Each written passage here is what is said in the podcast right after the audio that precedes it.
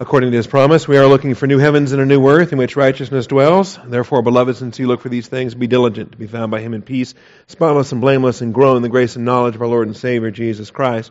Our growth comes through the Scriptures. Join me once again, if you would, in the Gospel of Luke. The Gospel of Luke, chapter 24. Why doesn't Matthew talk about the ascension, or why doesn't John talk about the ascension? Well, because they don't. When you get to heaven, ask him. Don't ask me. I wasn't there. Luke 24. Luke actually de- describes the ascension twice. He uses it to close his gospel, and then he uses it to open his uh, history, what we call the book of Acts. Both the gospel and the book of Acts are actually epistles that he writes to a Gentile by the name of Theophilus, whom we don't know anything about. There's no shortage of legends, though, that have crept in over the years as far as who this Theophilus might have been. A lover of God, for all we know based on his name, Theos and Philos. All right. In your Harmony of the Gospels, this is episode 13, which is the final episode. Uh, then page 4, the final episode of the final section of the life of Christ. It's called The Ascension. I put in parentheses the final ascension because I believe he had at least two more prior to this, but this now being his final ascension, whereby in which he stopped returning back to the earth and uh, took his seat at the Father's right hand. All the other ascensions prior, he went up there and accomplished the things that he had to accomplish, but he did not sit down. He did not uh, begin his uh, session, as we as we call it, the session of Jesus Christ, whereby he is seated and he is undertaking his present ministry in session, and that's what we're going to study in our main point four in this outline. Before we begin, let's take a moment for silent prayer, asking God the Father to bless our study, to set aside distraction, and to humble ourselves under the authority of His truth. Shall we pray?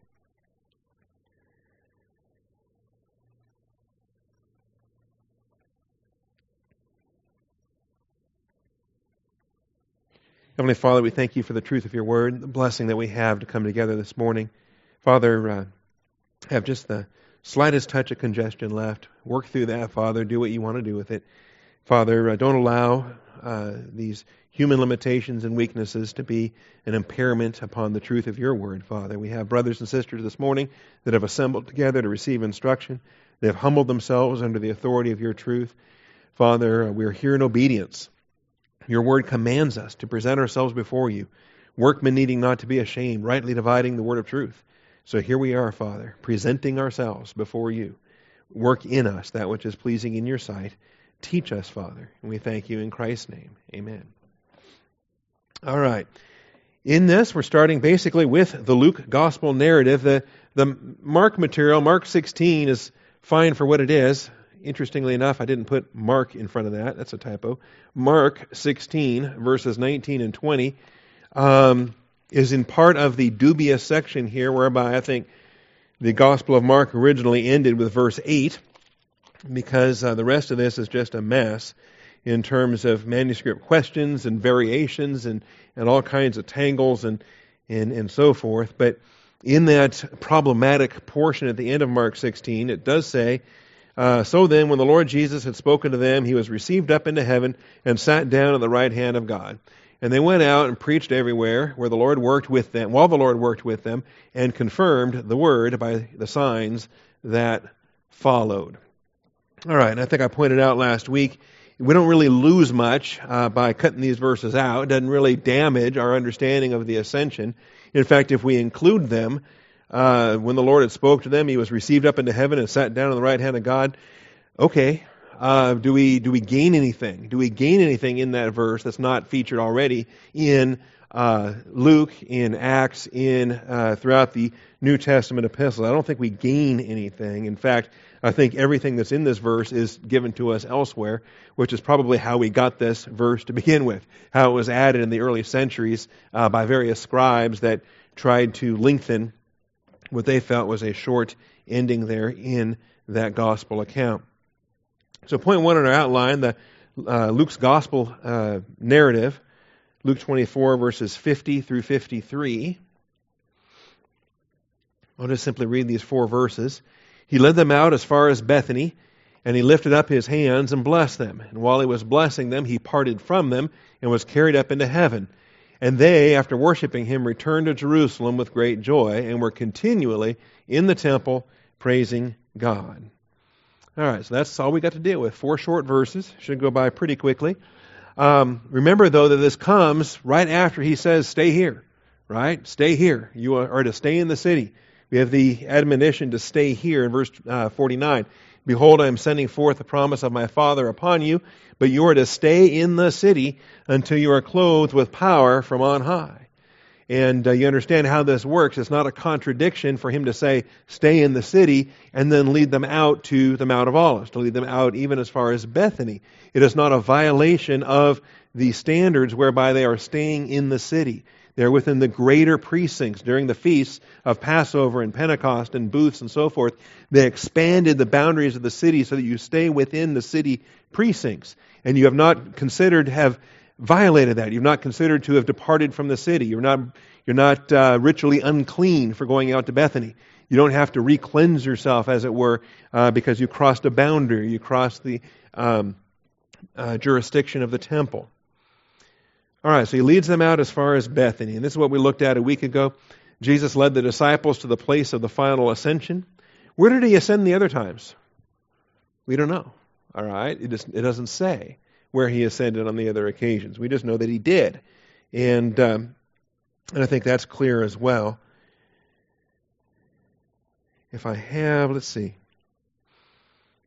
We're going to get to this. I think we're going to get to this Yes, under point three. So I'll save that for then.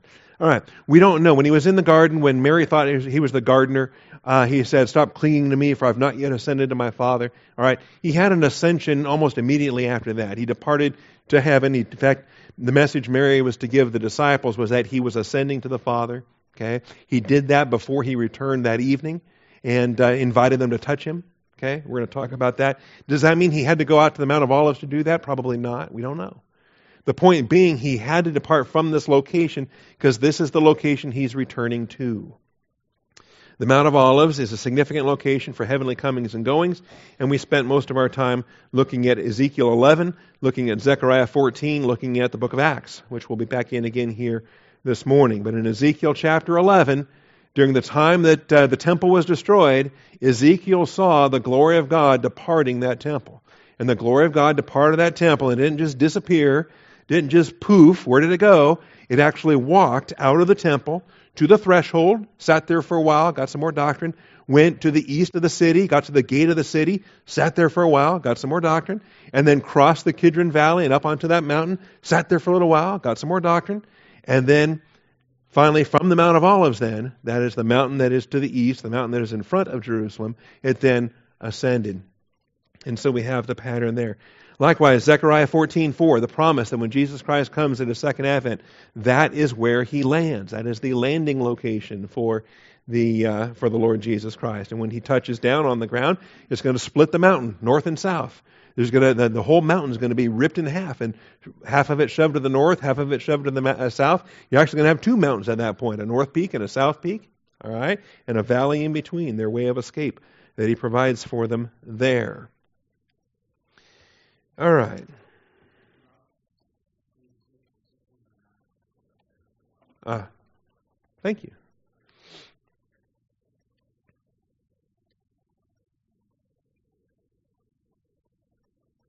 Is that better? All right. Adjusting the, whatever you call that, resolution of the projector. The final ascension was the occasion for Jesus' final blessing of his disciples.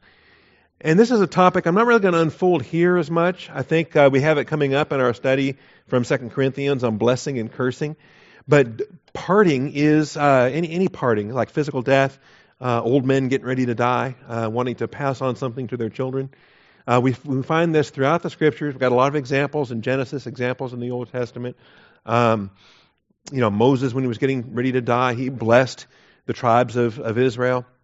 Uh, Jacob, when he was getting ready to die, he blessed his sons, the tribes of Israel, and so forth. Isaac, when he thought he was going to die, wasn't even close, but he thought he was going to die because he was blind and spiritually blind as well as physically blind, tried to bless the wrong son, tried to bless the older boy that he had a lot of uh, social life with and a lot of personal family love for. Tried to bless Esau, instead uh, ended up getting tricked into blessing Jacob instead. Um, the idea of blessing. So here's Jesus now getting ready to depart.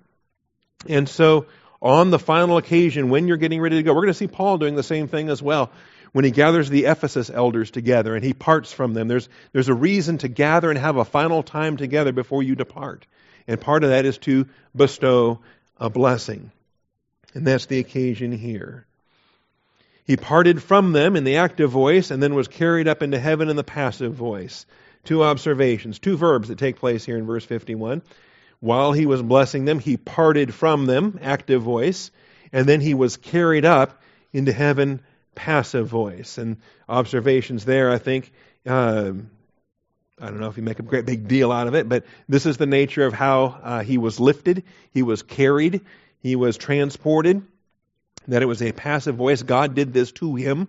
All right, it's not quite as violent or as rapid as uh, the snatching verb that we have with respect to uh, harpazo or the rapture of the church and things of that nature. Um, just the idea of carried up or lifted up doesn't speak to the, the speed or the velocity of it. But it does speak to the fact that he didn't do so under his own power. All right, he didn't fly under his own power. It wasn't his own active voice. Um, that uh, he was passive voice carried up into heaven. Likewise, uh, when the rich man and Lazarus die, uh, the, the Lazarus is carried by the angels to Abraham's bosom. He's not doesn't have his own locomotion, his own empowerment with respect to that. Finally, then the disciples returned to Jerusalem and blessed God daily in the temple. The impact on this, when it when the New American Standard changes the translation, I think it misses the point. All right? I think it misses the point because it's the same eulogeo. He was blessing them in verse 50. Jesus was eulogeoing them, blessing them. And then while he was eulogeoing them, he parted from them in verse 51. So the same verb in verse 50, the same verb in verse 51 is the verb to bless. And then that same verb is used in verse 53. See, they had been worshiping him. They returned to Jerusalem with great joy, and they were continually in the temple blessing God, eulogeoing God. Same verb. And it bugs me when uh, translators feel the need to try to change the expression there. I think it misses the impact that they are returning what they had received. That's the nature of what we do when we respond to God's grace. When we respond to God blessing of us, we want to bless God. So stay tuned because we'll have more of that coming up as well. How do I bless God? You know, we think if if we think that blessing means plunder or loot or booty, right? That uh, I've got, got a, a great big stash of plunder and boot because God's really blessed me, right? That's an inferior view of blessing. Blessing is not the impact on blessing is not the the, uh, the, the the result or the stuff I have. It is the process or the activity of what God is doing, the verbal blessing more than the noun blessing. And likewise, we bless God. We're commanded to bless God. Bless the Lord, O my soul. Right? We're commanded to bless God. How do I bless God? Again, if, if we're the idea is that, well, we're going to give him a bunch of plunder, a bunch of booty, a bunch of stuff, okay? Because I've got I've got a bunch of stuff, and I'm going to be a prosperous American, um, whatever, with a lot of stuff. Okay? No. That's not a blessing. Stuff is not a blessing. It's a responsibility. Whatever He's given you, you're supposed to use for the glory of Jesus Christ. And so the more He gives, the more you're responsible before Him. Anyway, so we bless Him not by giving Him a bunch of stuff. What can we possibly give Him? Tangibly, nothing. But we can bless Him as a verbal activity, as a prayerful activity, as, We'll get that when we get into our study on blessing and cursing. But they did so daily, continually in the temple, praising God. And that will come about, uh, we'll see more of that when we get into the book of Acts, not just chapter 1, but throughout the book of Acts. And how it is that they used the Jewish temple as a venue for their service. Did they need that Jewish temple anymore? You know, once the, the finished work of Christ on the cross was accomplished, why even go to the temple anymore? What's the point there? Well, I mean, they're not going there to use a, a Levitical priesthood as a mediator to try to approach the uh, God of the Old Testament. What, what are they doing there? They're evangelizing. They're ministering. They're serving. They've got a, they've got a not really a captive audience, but they've got a high concentration. It's a you know in the military we'd call it a high target you know a target rich environment. You got a whole lot of people in a small area that need to know the truth, and they're fairly religious. I mean, right? You know, they have an understanding of who Yahweh is, and they think that uh, the temple is where they can approach Him. And so, in the in the early days of the church, between uh, 33 and 70 A.D., uh, you got that opportunity. All right. Well, we'll have more on that as we move on. All right. Now we got Luke's second narrative, Acts chapter one. Luke's second narrative, Acts chapter one. And you remember, I took the time, and I don't mind doing so again, to notice how the beginning of Luke and the beginning of Acts are so identical. It's how we know for a fact it's the same author for both. Look at Luke 1 1, and then we'll go to Acts 1 1. Luke 1 1 through 4. Inasmuch as many have undertaken to compile an account of the things accomplished among us, just as they were handed down to us by those who were from the beginning, who were eyewitnesses and servants of the word. You know, the us. Us here. Who's the us here?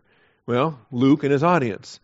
In a Gentile context, a Gentile author writing to a Gentile audience. And they, they were the things accomplished among us, that is, on earth, for the benefit of humanity. And they were handed down to us by those who were from the beginning eyewitnesses. See, Luke wasn't one of the original disciples. He didn't travel with Christ for three and a half years. All right.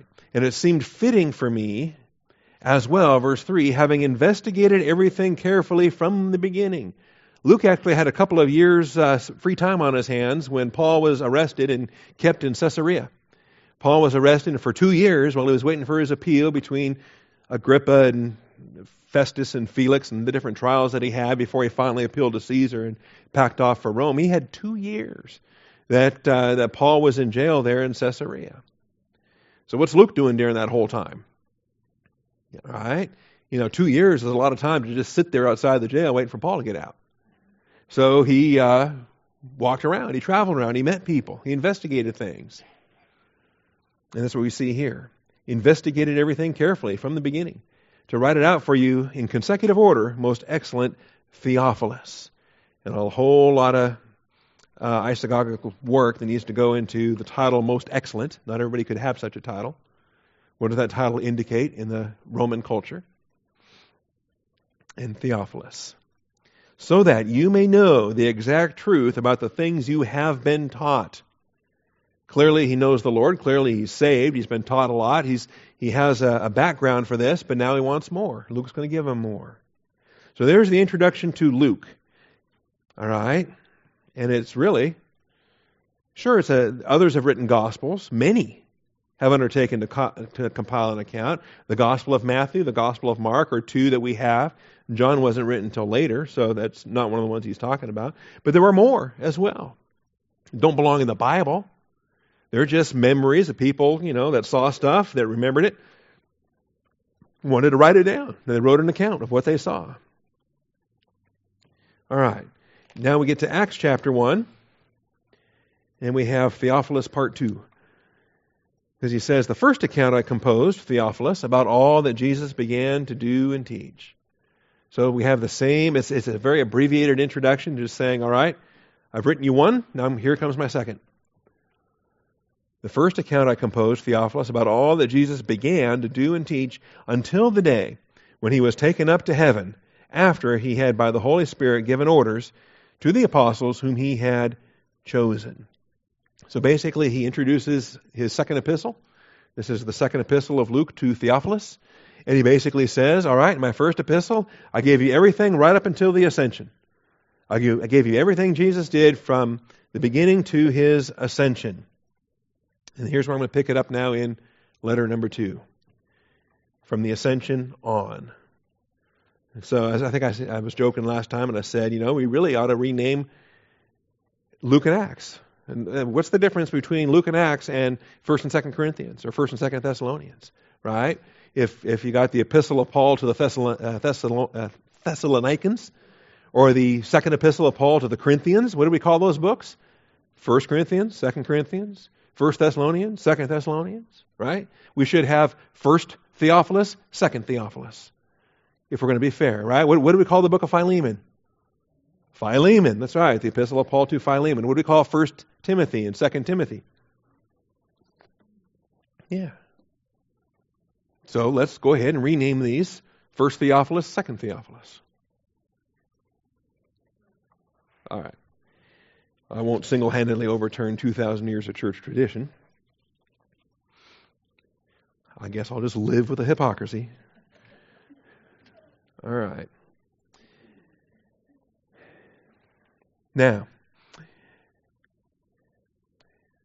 again, the day he was taken up to heaven, taken up, passive voice, total agreement with what he wrote in Luke 24. He was taken up to heaven after he had, by the Holy Spirit, given orders to the apostles whom he had chosen. To these, apostoloi, apostles, he also presented himself alive after his suffering by many convincing proofs, appearing to them over a period of forty days, and speaking of the things concerning the kingdom of God. What was the 40 day ministry about? We're just giving a summary right there. This is what he did for 40 days. Ten days before Pentecost is when he ascended. Obviously, Penta is 50. The day of Pentecost is 50 days after the um, resurrection, or technically 50 days after Passover. All right. So then, gathering them together, he commanded them not to leave Jerusalem. Remember that? That was in Luke 24, verse 49. He said, Stay here in the city. You'll be clothed with power from on high. And so, what he does here in this first chapter, in the first paragraph of the first chapter, he kind of restates how he ended chapter 24 of his gospel. And really, what we have here is a second narrative. The great cognition from Luke is restated in Acts. The content of what we study in that chapter, we ought to place in parallel to this chapter. We ought to be able to use this to get more detail from that. Remember, the great cognition from Luke is restated in Acts. So we can put these side by side Luke 24, 44 through 49, put it side, side by side with Acts 1, verses 6 through 8.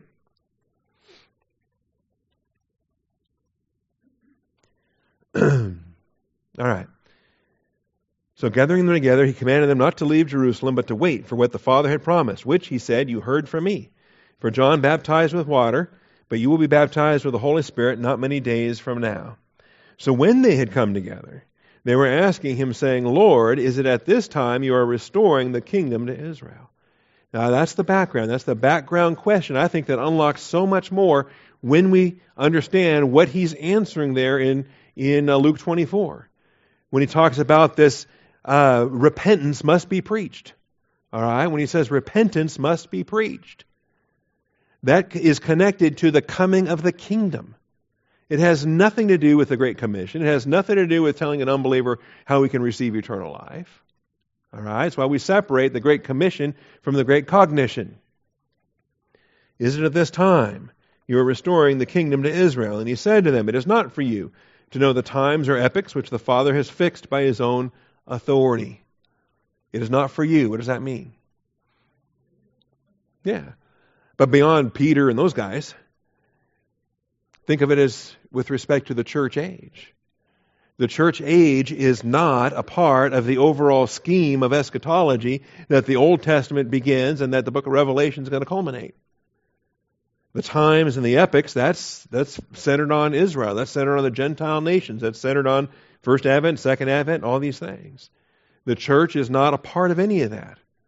We're going to be raptured and brought out, and then the Father will resume his plan and program for the uh, times and the epochs and so forth. We're not a part of that. But you will receive power when the Holy Spirit has come upon you, and you shall be my witnesses. Again, the great cognition centered on witnesses. Centered on witnesses. And it's only bad theology or bad confusion that blends them. Keep them separate. Keep them separate. You will be my witnesses. All right? And we understand that. You will be my witnesses. It's, it's just breaks my heart that when people think witnesses, they go running right back to the Great Commission again. Okay? The Great Commission said nothing about witnesses. Great Commission said make disciples. Make disciples. Teaching them and baptizing them. Nothing in there about you will be my witnesses. There's a difference.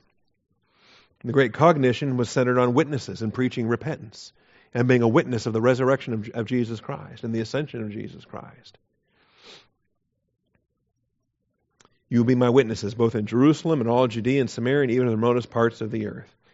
And so then, after he had said these things, we have more parallel. The final ascension from Luke is restated in Acts. Again, we have parallel. Luke 24, 50 through 53 is restated in Acts. Acts 1, verses 9 through 11. A little bit more detail. A little bit more detail. You would think, okay, well, if he's going to write it down a second time, maybe he'll add some more to it, and that's what he does here.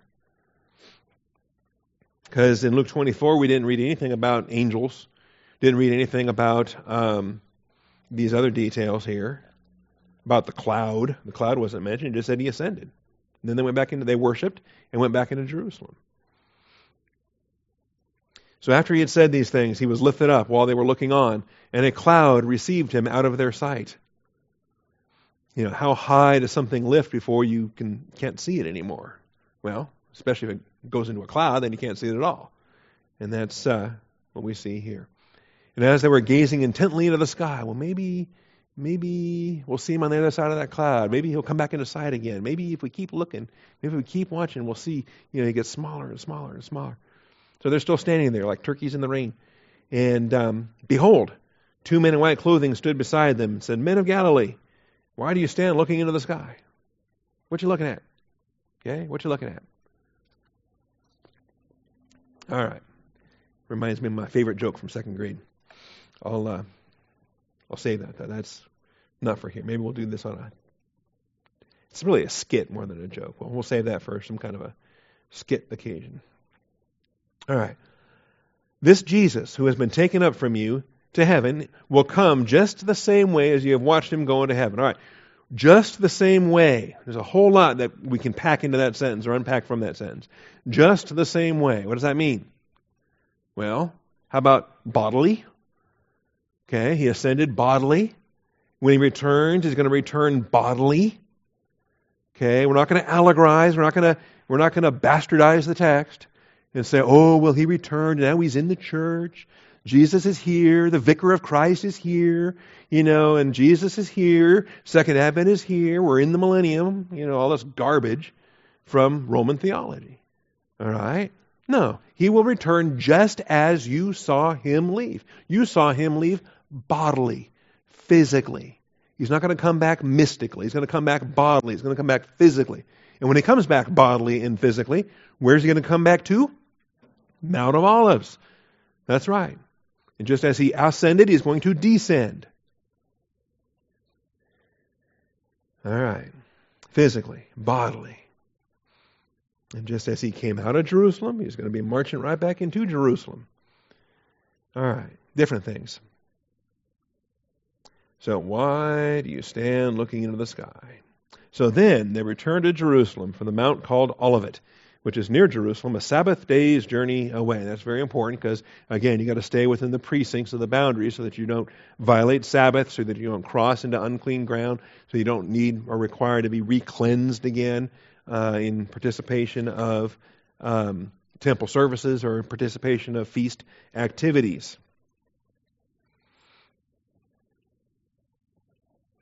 All right, now, again, we have more detail here. Point C. He was lifted up, passive voice, same language we had in Luke. Passive voice, he was lifted up, and a cloud received him out of their sight. That cloud is remarkable too, because he promised the cloud. He said, You will see the Son of Man coming on the clouds. oh, that angered them. In his very trial, he spoke of that.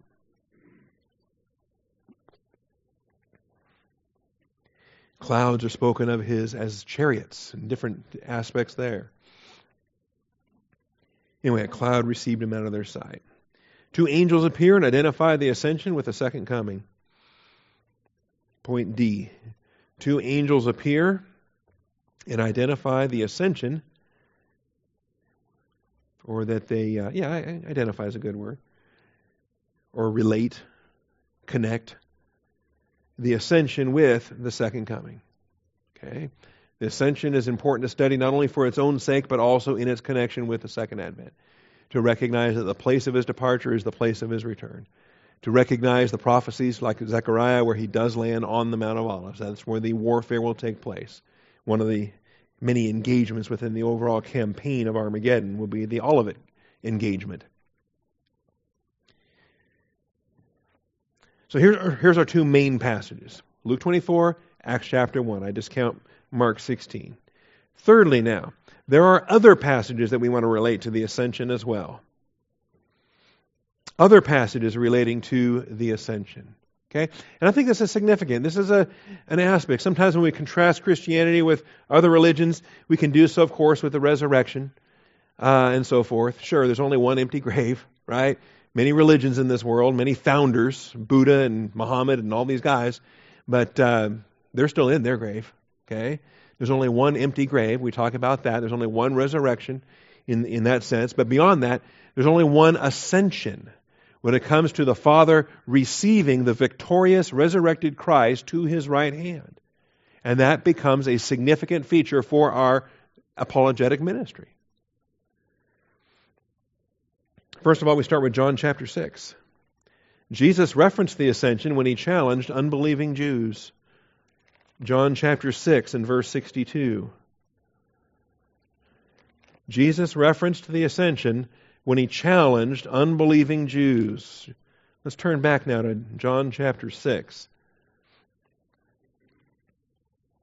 John chapter 6 and verse 62, because he's dealing with a bunch of unbelievers, religious types. Jesus referenced the ascension when he challenged unbelieving Jews. And if we see the scope of what he's really dealing with here, I think it, it ought to tweak us a little bit. We ought to have that perspective. We might even be able to replicate this or imitate this. John 6 62. In different, different conversations with different folks, um, a lot of, you know, the, a lot of unbelievers got this idea that Jesus was just all kind of lovey dovey and quiet and, and all just kind of passive. And they really got this effeminate, you know, I mean, even a lot of the artwork kind of shows him in a kind of a effeminate thing. Bugs me to death, all right? Because he was ferocious on a number of occasions and uh, spoke with authority. He had a, a dynamic presentation that, that his hearers struggled with sometimes. In fact, sometimes he said things they didn't want to hear. And then he's, you know, making whips of cords, he's flipping over tables and different things there. I mean, imagine what a body without sin would be like. Just a physical body without sin. A hard-working carpenter type without sin. All right, now John chapter 6, we have growing hostility throughout. And, and as you work your way through, Sure, he feeds the 5,000, and then, and then they want him to do it again, and then they keep begging him, we want more food, we want more food. You know, if you just give somebody something, what's he going to want more? All right. And um, it's interesting. He says, You're following me not because um, of the miracle. You saw the sign. I'm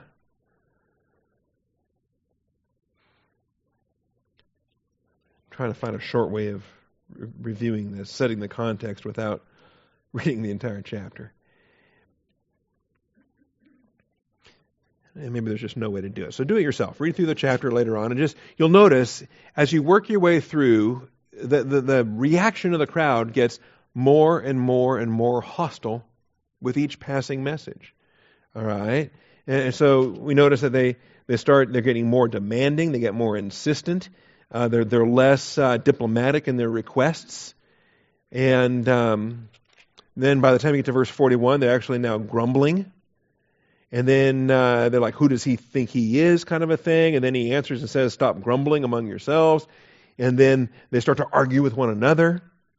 Did, you just notice a progression through this chapter. Verse 52, now they're arguing, how can this man give us his flesh to eat? Right? Dismissive of what he had to say. And so, uh, interesting, he doesn't respond by backing off, does he? He doesn't say, oh, that, that flesh to eat, you, you struggled with that flesh to eat message? Okay, let me add a blood to drink message to that flesh to eat message. See how you handle that. And so he says, I say to you, unless you eat the flesh of the Son of Man and drink his blood, you have no life in yourself. Okay? And I find that remarkable. If you think that's a tough message, see, and that whole attitude is what goes into verse 62 now. So, in verse 60, uh, many of his disciples, when they heard this, said, This is a difficult statement. Who can listen to this? Now, forget his enemies. Of course, you know we know what, what, what's motivating them. But now his disciples saying, "Yeah, this is kind of hard to swallow. What is all this?" And Jesus, conscious that his disciples grumbled at this, said to them, "Does this cause you to stumble? What if? What if? What then? If you see the Son of Man ascending to where he was before." Now, to me, there's a lot we can grasp right here.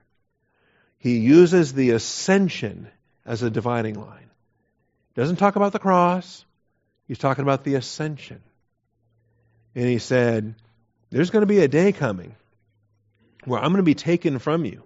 I'm going to be seated at the Father's right hand. And then, if you can't handle this, what are you going to do after that? What are you going to do with? I mean, it's one thing to have a, a uh, to regard Christ according to the flesh. It's one thing to, to walk with me and eat with me and talk to me and listen to me here with you. What are you going to do when I'm seated at the right hand of God the Father as the advocate before the Father, Jesus Christ the righteous? You see how he's contrasting that? He says, This is nothing compared to that. You think this is tough to swallow? Just wait till I'm seated at the Father's right hand. There is a, a reality that will happen with Jesus Christ ascending to where he was before. Goes on to talk about God the Holy Spirit here, where he says, It is the Spirit who gives life. The flesh profits nothing. The words that I have spoken to you are spirit and are life. And we had an admonition in um, Corinthians. Where was that? If I can find that real quick. Where we, where we are to no longer regard anyone according to the flesh. And even though we regarded Christ according to the flesh, we regard him this way no longer. Remember that? And um, the. Uh,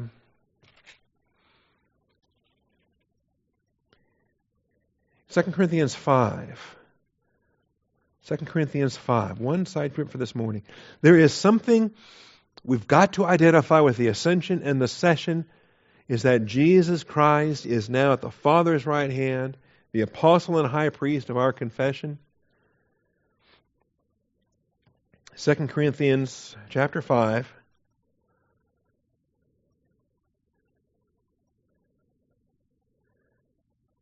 Verse 16, he said, you understand, Christ died and rose again. He died for all so that they who live might no longer live for themselves, but for him who died and rose again on their behalf. So therefore, from now on, we recognize no one according to the flesh.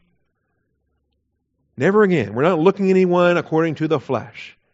We're not looking at anyone in earthly terms, in, a, in an earthly physical context. Even though we have known Christ according to the flesh, that's, see, that's key. We have, in the past, known Christ according to the flesh, yet we know him this way no longer. Because he's no longer walking in a first advent incarnation. He is no longer walking among us in the humility of the kenosis, in the, in the monopresent reality of his first advent incarnation. He says, We know him in this way no longer. Something's different now that he's ascended to the Father and he's seated at the Father's right hand. We know him this way no longer. No longer. Now that he has ascended and has taken his seat, something's new here. Okay? And that is just as gripping as it is in John 6, where he says, Does this cause you to stumble? What if You see the man, Son of Man ascending to where he was before. Something different now, a new dynamic. Therefore, if anyone is in Christ, he is a new creature. There's a new creation now in Christ, being baptized in union with Christ, where Christ is, seated at the Father's right hand, where we are, seated at the Father's right hand. The old things pass away. Behold, new things have come. That's how we need to start looking at folks. Don't regard anybody according to the flesh. Regard them as a new creature in Christ, seated at the Father's right hand. Stop regarding someone according to the flesh. Your pastor or your brother, your brothers and sisters in Christ, one another in the local church. Quit looking at them in the flesh. Look at them as a new creature in Christ, baptized in union with Christ, a member of the body, same as you are a member of the body. Let's regard one another with a heavenly perspective, with an eternal perspective with a recognition, recognition that we operate with a by present reality, serving here on the earth, but laying up treasures in heaven. And you'll notice these things are from God who reconciled us to himself through Christ and gave us the ministry of reconciliation. This is what we have. Everything we do here on earth as ambassadors is, uh, is from God, working through us namely, that God was in Christ, reconciling the world to himself. That may be the, the most powerful verse. Look at that. God was in Christ. You know, first advent, what do you think? Was, was Jesus just down here by himself? Walking around Galilee doing stuff, miracles, teaching? God was in Christ. The Father was in Christ. See, he said, My teaching is not mine. I have to teach what he tells me. God was in Christ, the Father was in Christ, reconciling the world to himself. Who's at work in you right now to willing to do of his good pleasure? God's at work in you to do the will of his good pleasure. You know why? Because he was in Christ. Christ is the prototype, the pattern, the example for our church age. And so he has committed to us the word of reconciliation. So we are ambassadors for Christ, as though God were making an appeal through us. Same thing. God was in Christ reconciling the world. What's God doing now? He is in us reconciling the world, appealing through us. We're simply the conduit, we're the channel, we're the straw, right? The conduit. Through, through us now, God makes that appeal to be reconciled to God. Okay. Well, we have this significance, and Jesus referenced this, and he does so as he's challenging unbelieving Jews. Should we be challenging in our in our interaction with unbelievers? At what point then are we are we appropriate to be challenging? So far as we imitate Christ, so far as we speak the truth in love? Is it, is it a love message to excuse sin? No you know, um, they, they want to grumble about this unrighteous world they're living in, you think it's unrighteous now? all right. Because uh, you're presently on track for the great white throne and the lake of fire for all eternity. All right. Second passage where Jesus uh, mentioned the ascension Luke chapter 9. You know, Jesus didn't fix his eyes on the crucifixion. He fixed his eyes on the ascension. Luke 9:51. Jesus did not fix his eyes on the crucifixion. He fixed his eyes on the ascension. Realizing, of course, that the crucifixion would precede it. That's a given. Luke chapter 9. He's wrapping up his Galilean ministry. He's getting ready now to. We studied this at the time and observed it for the hinge that it is, this hinge event. When the days were approaching for his ascension, he was determined to go to Jerusalem. Jerusalem's the place of his passion, Jerusalem's the place of his suffering. See, he kept saying, My hour has not yet come. My hour has not yet come. Every time they tried to lay hold on him, every time they tried to kill him, tried to shove him off a cliff, tried to whatever, tried to stone him. My time has not yet come. My time has not yet come. Every time we taught that, th- at least I probably said it a hundred times. I don't know how many times I said it. My time has not yet come. I kind of had the cross in view. I think I was wrong. What did he have in view? He had the ascension in view. My time had not yet come. My time for what? To return to the Father, to be seated at his right hand in victory. In order to be seated at his right hand in victory, what did he need to do? Go to the cross and die and rise again. And so when the days were approaching for his ascension, he was determined to go to Jerusalem. He was not going to ascend to his Father without accomplishing everything his Father had for him to do. And so the ascension date is approaching. Have to go to the cross. So he sent messengers on ahead of him, and they went and entered the village of the Samaritans to make arrangements for him. You know, do we have our eyes fixed on Jesus? What did he have his eyes on fixed on? And I find it interesting. Here he is, focused on the ascension, getting ready to have his greatest volitional task, his greatest suffering, and his knucklehead disciples get their feelings hurt because the uh, Samaritans won't sell him bread. They go into the Samaritan village to make arrangements, and they did not receive him because he was traveling toward Jerusalem. You know, remember the Samaritans hated the Jews. The Jews hated the Samaritans. Theoretically, if they were going north instead of south, they'd have given them room for the night. Oh, you're headed to Jerusalem? Oh, forget that. Get out of get out of town. You're not welcome here. And so the disciples, James and John, saw this. They said, Lord, you want us to command fire to come down from heaven and consume them? All right. You know, well, he turned and rebuked them and said, You do not know what kind of spirit you're of. And you, you wonder. He's got his eyes fixed on the ascension. What are their eyes fixed on? Not the same thing he was fixed on. Hebrews 12, too. Who, for the joy set before him, we know what his eyes were fixed on. It was the ascension, it wasn't the cross. That's how he endured the cross. How are we going to endure our struggles? Well, keeping our eyes fixed on Jesus. Fixing our eyes on Jesus. You got a struggle, you got an encumbrance, you got something that you're wrestling with? Well, fix your eyes on Jesus. It says in verse 1 let us lay aside every encumbrance and the sin which so easily entangles us. You getting tripped up these days?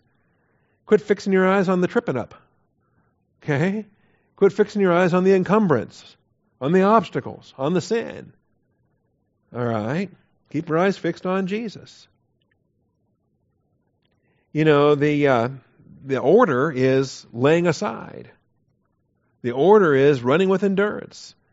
The explanation of how you do this is given with the fixing our eyes on Jesus. say, well, I don't know how to cast it aside. Fix your eyes on Jesus. I don't know how to run with endurance. Fix your eyes on Jesus. It, you get the how to right there. Say, well, I just don't think I can. Fix your eyes on Jesus. You know, you're yoked together with Him if you fix your eyes on Jesus. He says, Take my yoke upon you. My burden is light. My, my load is easy. My burden is light, right? You know, so guess what? you got two oxen side by side, yoked together. You're yoked together with Jesus Christ. What do you think He's doing? You want to run with endurance? That's right. Fixing your eyes on Jesus, the author and perfecter of faith. You know, is the author of it, the source of it, the origin of it. If you need more, he'll give you more, but he'll also perfect it. Does it need to be strengthened? He'll strengthen it. That comes through testing. It comes through endurance. Who for the joy set before him, that's the big key right there. Who for the joy set before him. It wasn't for the cross set before him, it was for the joy set before him that he endured the cross, despising the shame, and has sat down at the right hand of the throne of God. Because he ran with endurance, he finished his course. That's what we're commanded to do. He didn't fix his eyes on the crucifixion, he fixed his eyes on the ascension. You and I, yeah, we go through struggles, we go through stuff, testing. We're going to fixate on the testing? Are we looking forward to hearing, well done, good and faithful servant? Fixing our eyes on the rapture or physical death? Whatever the, the end of our course is, there is a finish line. And the finish line is departure from planet Earth. And uh, between now and then, between now and then, okay, we're going to give up. We're going to stop. We're going to uh, dwell on our failures. Hmm. Say, well, you know, it's discouraging. Yeah, okay, I get that. But the, the encouragement provides for that. We don't lose heart. We keep moving on. I know it's easier said than done. I'm not going to, you know, hit you with rainbows and skittles and say it's all easy. But when you when you fix your eyes on Jesus, the provision is there. When you obey his procedures, the results are in his hands.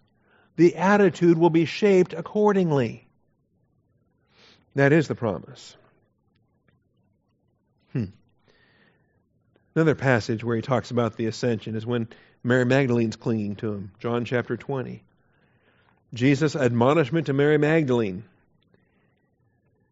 indicates an initial ascension different than his final ascension. John chapter 20, verse 17. And we talked about this when we taught the uh, resurrection event. John chapter 20, but it's worth looking at again.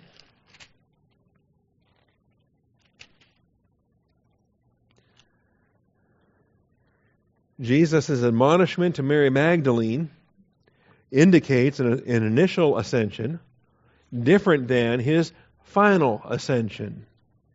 To me, this is one of our huge clues that he had more than one ascension. I think he had at least three, maybe four. Because we know that he had to lead captivity captive. When did he do that? We know that he had to cleanse the heavenly temple. When did he do that? We know that he had to appear before the Father. When did he do that? And when he did do that, he then received the all authority in heaven and on earth that he talked about in the Great Commission passage. All right?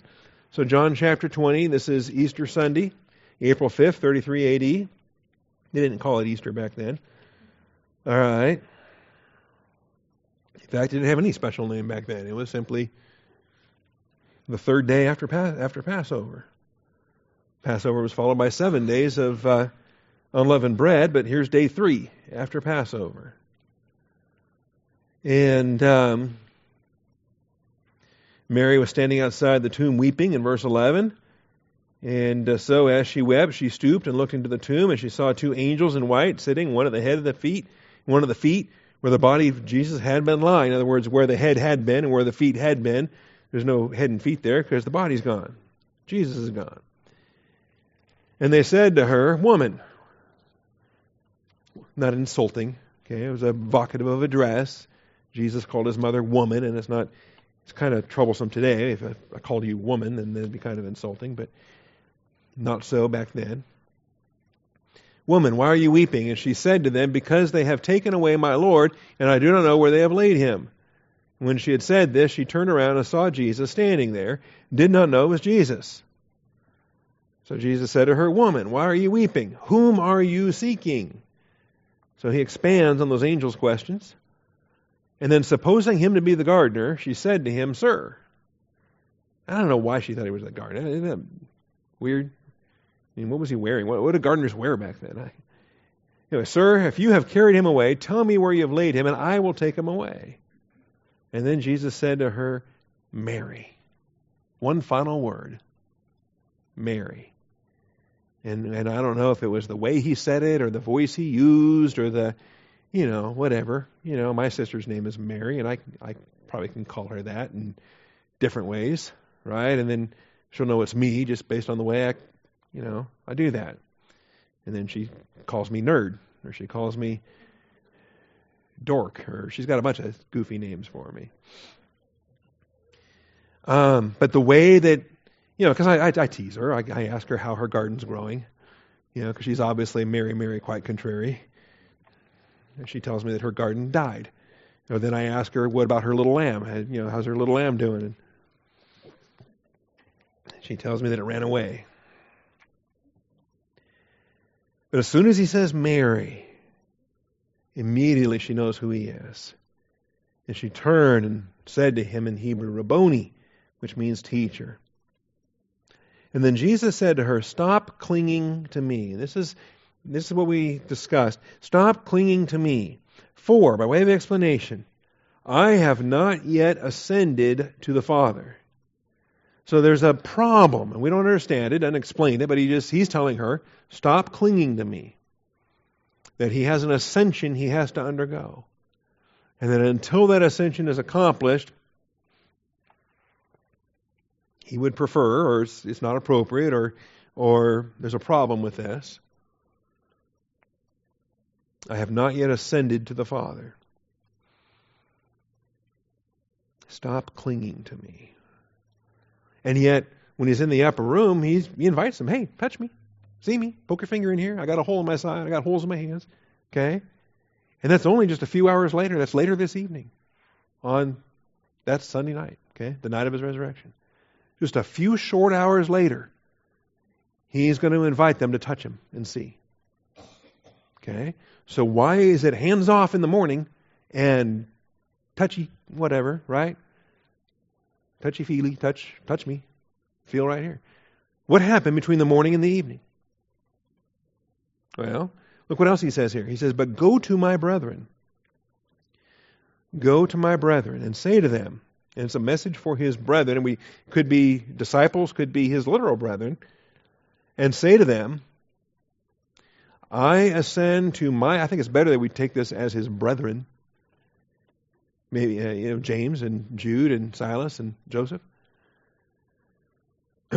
Something got their attention and took them to the upper room. He actually appeared to them and they get saved. Go to my brethren and say to them, I ascend to my Father and your Father. Interestingly enough, of course, those brothers had different earthly fathers than him. I go to my Father and your Father, and my God and your God. That's the message. And that's huge because it's different than what the other ladies were told. The other ladies were told, Go tell my disciples, I'll meet them in Galilee. Here we have a message about, I ascend to my Father. So Mary Magdalene came announcing to the disciples, I've seen the Lord, and that he said these things to her. And he was ascending to my Father and your Father and my God and your God. He's going to have an ascension. And so he does ascend, and then he returns. And then um, he showed them his hands and his side and and uh, and these things. In the parallel account in Luke, he invites them to put your finger in here, touch me, see that a spirit does not have flesh and bone as you see that I have. So I believe that there were multiple ascensions, and we taught them. I won't go back and review that, but if you have your notes from the resurrection episode, we talked about the ascension that was necessary to lead captivity captive. He had to transfer paradise from Sheol, in other words, Abraham's bosom that used to be in Sheol across the great chasm from torments. That whole compartment got relocated to the third heaven. Because by the time Paul was caught up to the third heaven, he was caught up to paradise. Paradise is now in the third heaven. Paradise used to be in Sheol. Well, when did he do that? All right. The fi- oh my goodness, it's eleven o'clock. Really? Let's close with 1 Timothy three sixteen. the common confession mystery of godliness. I think this was an early hymn. I think this was one of the earliest psalms the church ever composed. Paul composed it here in Scripture in 1 Timothy 3. And it may have even been in verbal use prior to it becoming in the canon. By common confession, great is the mystery of godliness. He who was revealed in the flesh was vindicated in the Spirit, seen by angels, proclaimed among the nations believing on, believed on in the world, taken up in glory. All right. So uh, the common confession. What, what's the climax? What is the final verse? The final stanza? The ascension of Jesus Christ, taken up in glory. Okay. Dead, raised, taken up. What's going to happen with us? Raised, taken up. We, we're already raised positionally in the newness of life. Okay, well, we'll pick up on this because it's not just the ascension. The ascension of Jesus Christ was followed by the present session of Jesus Christ. And I've got a bunch of points to study there. A through I. There's a lot we've got to deal with with the ascension of Jesus Christ. What's he doing in heaven? Is he just kind of kicked back, retired, got his feet propped up? What's he doing? He's working. He's the head of the church. That's right. Thank you, Father, for this time together. Thank you for the truth of your word. Father, uh, as our Savior was ascended and received and seated at your right hand, Father, um, what, a, what a great pattern. Um, he, the time of his ascension approached, so he fixed his eyes on the joy set before him and he went to Jerusalem to die on the cross. I pray, Father, that we too might be fixed on the heavenly things above and we might, uh, for the joy set before us, endure any, any shame, any difficulty, any struggle, knowing, Father, that um, when the day comes for us to enter, that we're going to hear, Well done, good and faithful servant. Enter into the joy of your master. I thank you, Father, in Christ Jesus' name. Amen.